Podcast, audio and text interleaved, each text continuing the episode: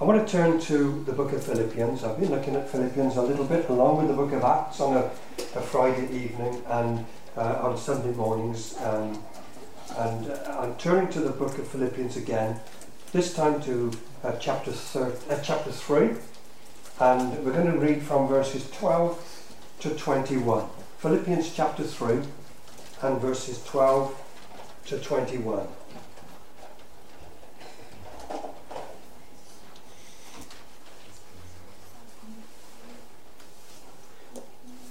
Not that I have already obtained this or am already perfect, but I press on to make it my own because Christ Jesus has made me his own. Brothers, I do not consider that I have made it my own, but one thing I do, forgetting what lies behind and straining forward to what lies ahead, I press on toward the goal for the prize of the upward call of God in Christ Jesus. Let those of us who are mature think this way. And if anything you think otherwise, God will reveal that also to you. Only let us hold true to what we have attained.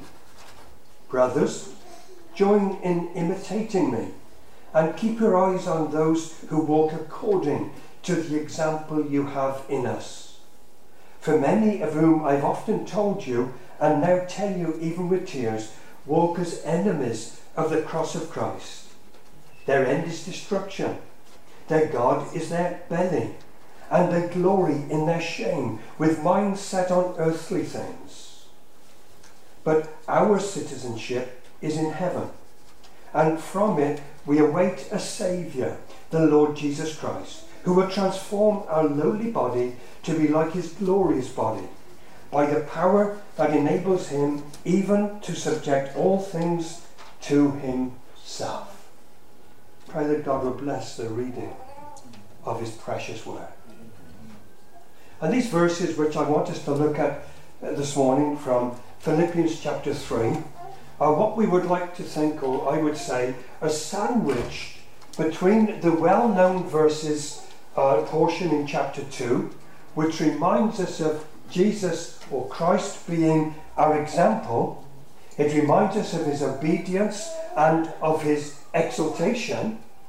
And then into chapter 4, which we are encouraged there in verse 4 to rejoice in the Lord.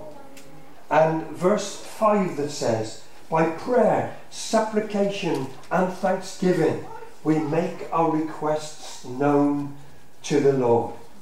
And we know that, as Norman has shared this morning concerning Job, he still trusted God in the midst of all that was going on.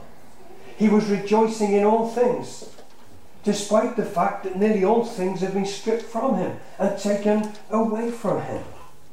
And so we can learn from Job's example and we can be encouraged by what Paul tells us here. Rejoice in the Lord always. Again, I will say, rejoice. And each one of us this morning, it doesn't matter what our trials are, our circumstances are, because we know God and the Lord Jesus Christ as our Saviour and as our Lord, we can still be found in that place where we can rejoice in the Lord always.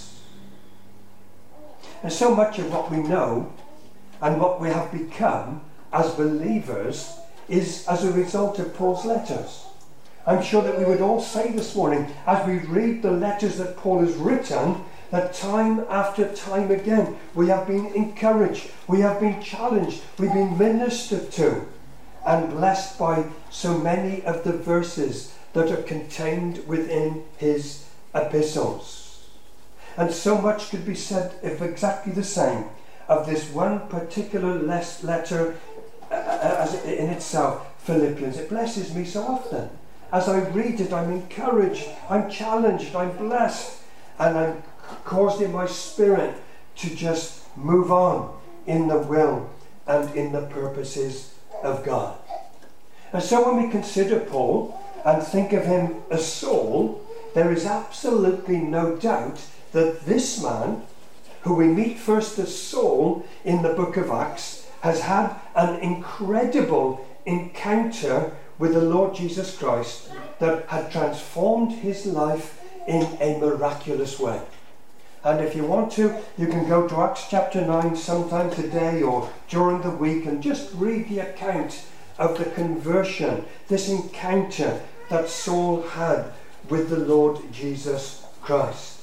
And without having to spend too much time, we know that before this encounter that Saul was an enemy of the church. Saul was a man who hated, and we could underline the word hated, those who followed Christ. And he was determined to destroy all he could find who were following in the way. But Jesus met with him. Isn't that wonderful? Jesus met with him. And as a result, as we see, as we look in the New Testament, I believe that Paul became the greatest pioneer, the greatest preacher, and the greatest planter of churches that this world has ever known. I remember reading something just recently on, I think it was on Twitter or on Instagram, when one young guy in America made the claim that his dad, who is still alive today, was the greatest preacher of all time. Well, I would disagree with it because I think that Paul was. Because Paul reached so many, he planted so many churches, he pioneered in so many different areas, and we need to understand that Paul did it without the means of modern technology and without the means of the modern transport that we have today. And in 2 Corinthians chapter 11, we read that the incredible change that took place in his life meant, and this I want us to understand first because there are two important points, that, that, that the change that took place in his life meant that he was willing to undergo absolutely anything for the sake of the gospel.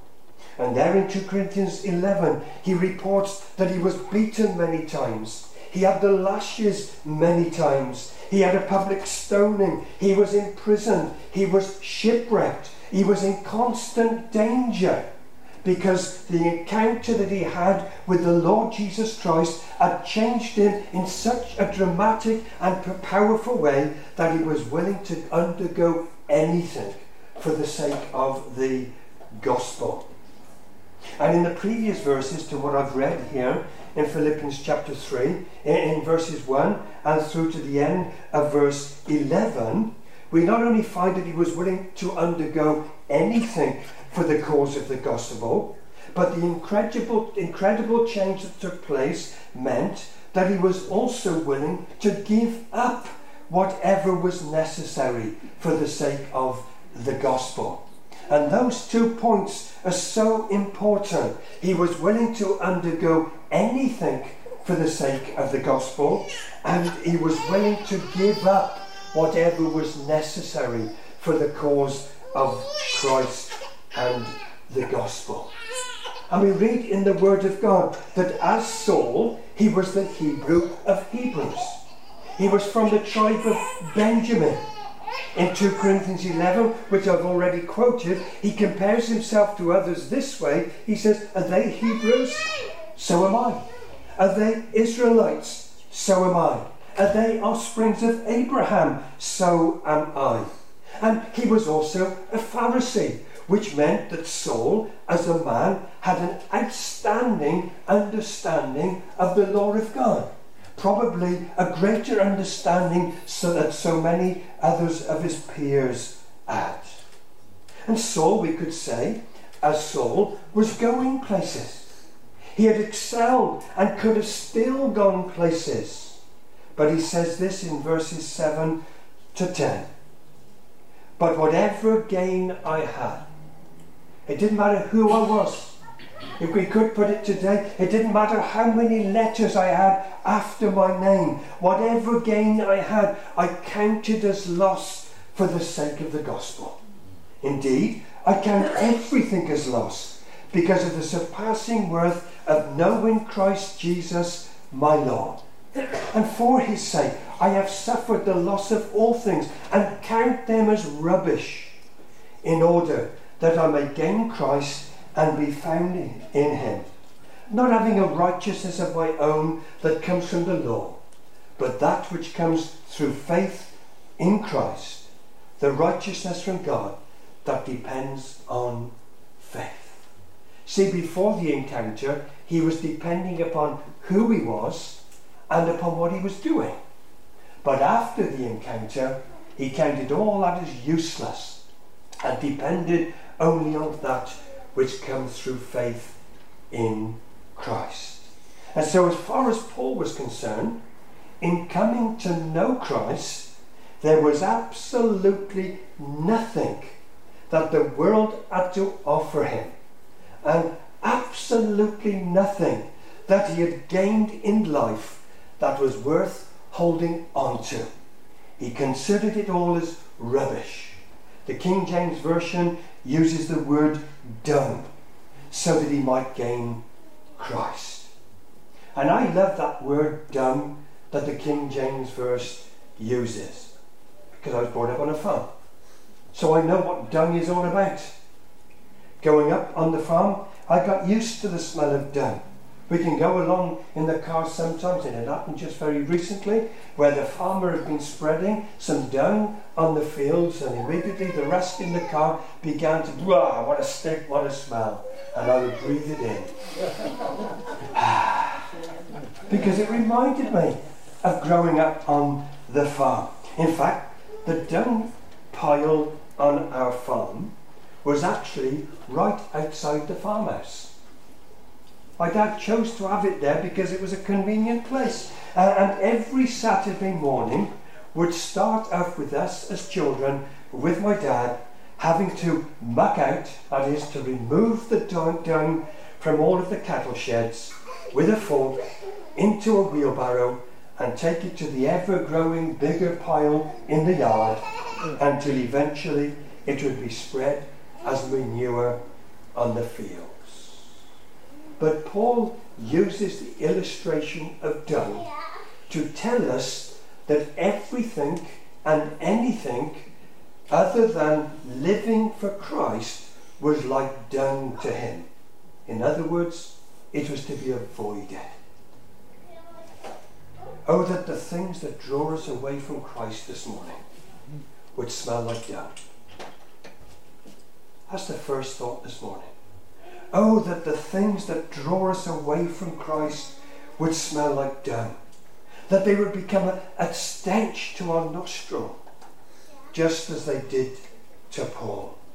See, such was the difference that Christ had made in his life, that the one whom he once despised he now wanted to devote his life to. Isn't that wonderful? What a transformation and what a change. The one whom he once despised, he now devoted his life to.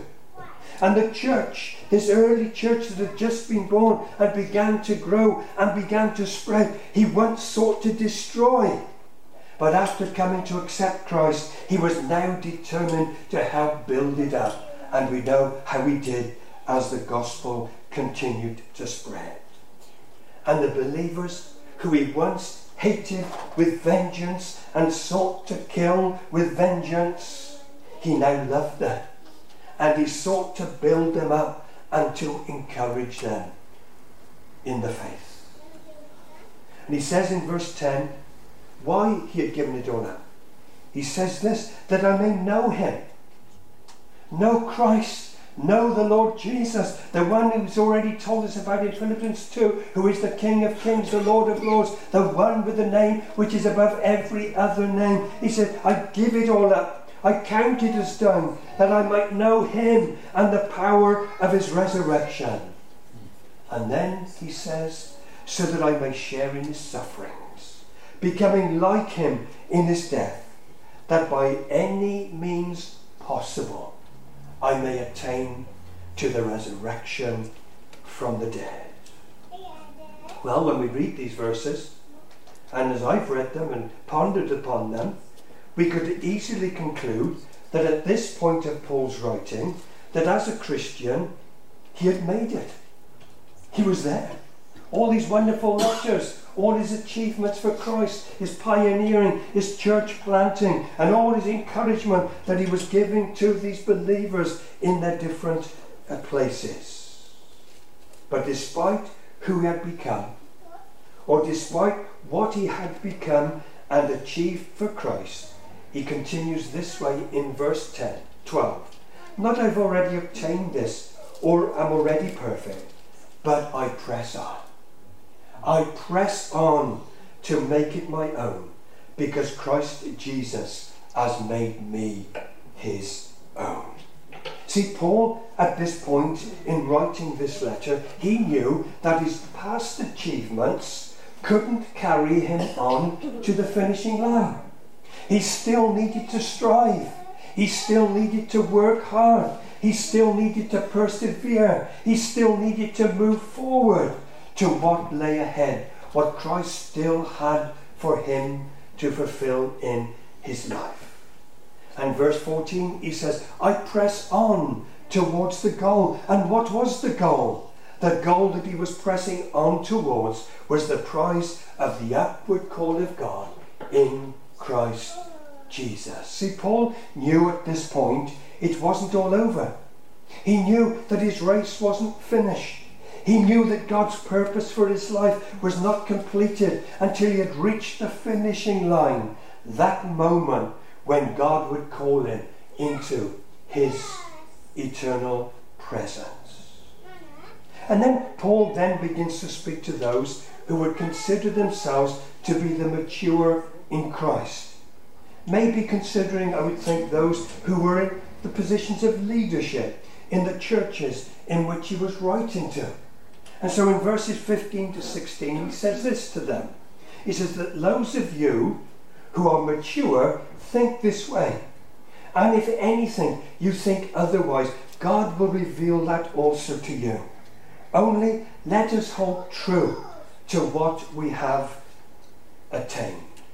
Notice he says, let those of us. He's putting himself in with this group of mature believers. And he says this to them think this way. Well, think what way? We can ask. Well, I suggest he is saying to the spiritually mature, go back to what I've already said, and you also think this way. Apply it to your life and to your experience. So apply what? To the spiritually mature. Well, it's verses 12 and 14. Not that I, or not that you, or those of us who consider ourselves to be the spiritual mature, the leaders, not that we, not one of us, have already obtained this or am already perfect, but we press on to make it our own, because Christ Jesus has made us his own. Brothers, I do not consider that I have made it my own. But one thing I do, forgetting what lies behind and straining forward to what lies ahead, I, speaking of myself, and we the spiritually mature, speaking of ourselves, we press on toward the goal for the prize of the upward call of God in Christ Jesus.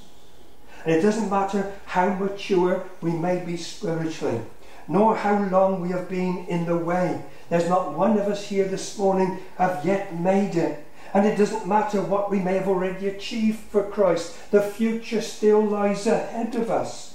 There is still more to do. So, forgetting what lies behind and stretching forward to what lies ahead, I press on toward the goal for the prize of the upward call of God in Christ Jesus. And then in verse 17, Paul says, Brothers, and we include sisters here as well, join in imitating me and keep your eyes on those who walk according to the example you have in us. Well, what is their example? Well, first, it is the example of Paul himself. And secondly, it is the example of those who have followed Paul's example. And it is found in their willingness to give up whatever is necessary to serve and to live faithfully for Jesus, to be determined, to press on, and to make it to the finishing line. And in conversation that I've had and heard since I arrived here a little over three and a half years ago concerning this fellowship, much has been told me, much has been shared with me of those who have already gone on ahead, both men and women who in this fellowship have been great examples. And I prepared this before Brother John had gone into the presence of the Lord this week. And yet, as I thought of it again, as I, we went over what I'd written down, I thought how appropriate today is the example of our brother John Armstrong. He fought a good fight. He never gave up. He gave up for the Lord Jesus. But he didn't give up in his walk with the Lord Jesus. And thank God, I believe, on that moment when he breathed his last breath on this earth and entered into the presence of Almighty God, I believe he heard those words, Well done, a good and faithful servant. But I trust it can also be said of those of us who now by default should be the present example that should be inspiring all. That regardless of age, regardless of experience, that we are willing to heed Paul's instruction to press on to the goal for the prize of the upward call of God in Christ Jesus. Now, our modern Bibles have chapters and verse divisions. They weren't there in the beginning. Paul's letters would have just been one long letter. He wouldn't have had chapter 1, chapter 2, chapter 3, chapter 4, and verses 1, whatever. They were all added in at a later time to help us to navigate the Word of God more easily. And as I look at Philippians 3 and into Philippians 4, I think that this section that Paul is talking about would have probably ended actually at the end of verse 1 of the next chapter. And so it would have read like this But our citizenship is in heaven, and from it we await a Saviour, the Lord Jesus Christ, who will transform our lowly body to be like his glorious body, by the power that enables him even to subject all things to himself. And then our verse 1. It's a continuation. Therefore, in other words, because of what I've said before, because of what has gone on before, therefore, my brothers, whom I love and long for, my joy and crown, stand firm. Stand firm thus in the Lord, my beloved. See, after mentioning the upward call, he talks of our citizenship. It is in heaven, and it is from heaven that we await our Saviour, the Lord Jesus Christ. And I think that when Paul was writing this letter that he would say, as he was thinking about what he'd given up, he would say, It will be worth it all when I see Jesus. When he was willing to go through all that he went through, I believe that he would be saying, it will be worth it all because he knew that the day was coming when the Saviour would come and take him to be in his eternal presence. And I believe that each one of us, we need to follow Paul's example. We need to look at those things that we're holding on to. And we need to ask ourselves, why am I holding on to these things? If they're hindering me in my race, if they're hindering me in my walk with God, if they're hindering me from pressing and straining towards what lies ahead. So may God help each one of us, myself included, to stop and consider the challenge and the testimony of what that Paul brings to us. What am I willing to give up for Christ? What am I willing to go through for Christ? And maybe when it comes to giving up for Christ, maybe this is increasingly becoming the harder challenge for believers today because we're living in this pleasure seeking and this self centered world in which we're living in. There is so much to distract us, there is so much to draw us back. There is so much that holds us back, and we're enjoying too much of the world. We're not willing to give it up so that we might gain Christ and move on toward the goal for the prize of the upward call of God in Christ Jesus. May we be so captivated by his love for each one of us. So much so that we will be determined to press on toward the goal that we will say, there is nothing, absolutely nothing worth holding on to if by doing so means that we will fail to get to the finishing line. There's a song that the Brooklyn Tabernacle sing, and it says this There's nothing better than living for Jesus. Can we say that this morning? Can we say that this morning? There's nothing better than living for Jesus. And we can truly only say that if we can truly say that Jesus Christ is Lord of our hearts. He is the centre of our being. He is the focus of our lives. He's all that we see worth living for. And we can only say it if, like Paul, that we're willing to give up things that are holding us back and willing to suffer whatever is necessary to suffer for the cause of Christ and for the gospel.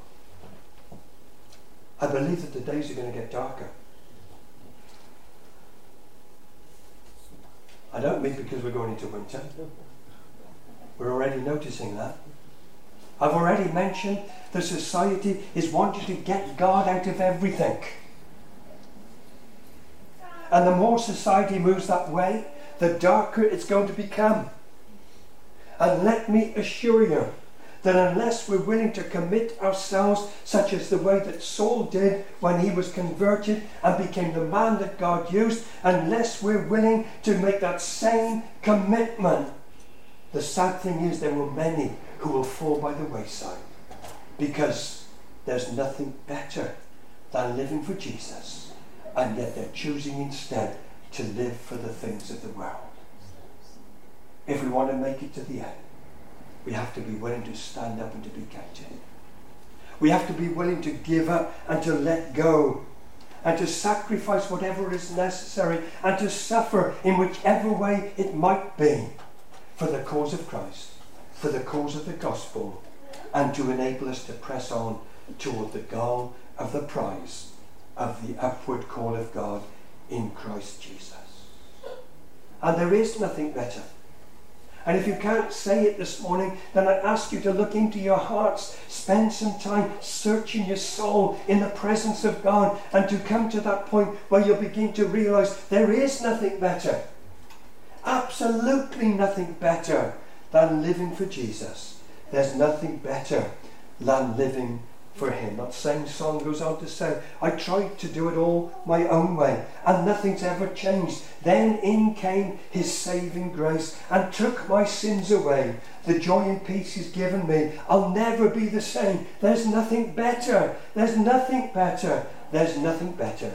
Oh, the joy that floods my soul. Jesus' love has made me whole. He is mine, and now I know nothing's better.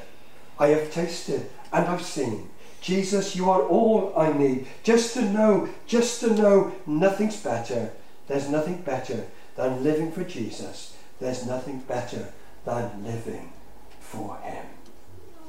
Can you say that this morning? Can you say that this morning? But not only can you say it, are you living it out? Is it demonstrated by the kind of person you are? Is it demonstrated by the kind of things that you're involved with? Is it demonstrated by the places that you go to?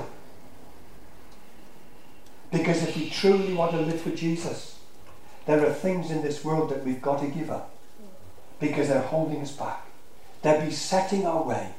They're stopping us. They're preventing us from living as Jesus wants us to live and keeping us from being in that place of real true fellowship with Him and with one another as the body of Christ.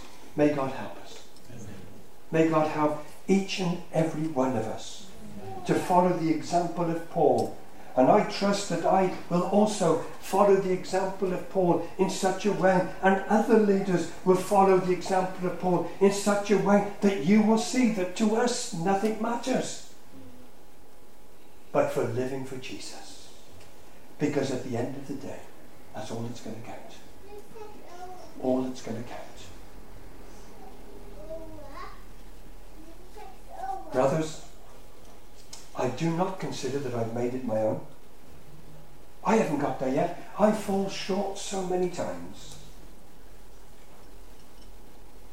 But forgetting what lies behind and straining forward to what lies ahead, I press on towards the goal for the prize of the upward call of God in Christ Jesus. Amen.